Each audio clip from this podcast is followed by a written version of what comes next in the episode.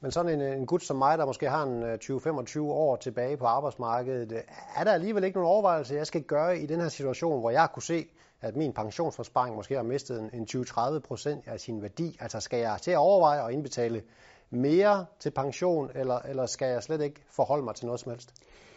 Altså, du kan selvfølgelig altid overveje, hvis du har råd, at lave en, en, en større indbetaling, fordi det, vi indbetaler nu, mens markedet er lavt, det kommer os jo til gode, fordi det står jo så på kontoen den dag, hvor markedet stiger igen og bliver medinvesteret, og så går det jo øh, hurtigere at hente det tabte hjem igen. Men ellers vil jeg nu sige, at du er så ung, og du har så lang tid til endnu, så, så, så tag den nu bare med ro. Det, tiden skal nok, øh, skal nok hjælpe dig her. Du skal nok nå i mål alligevel.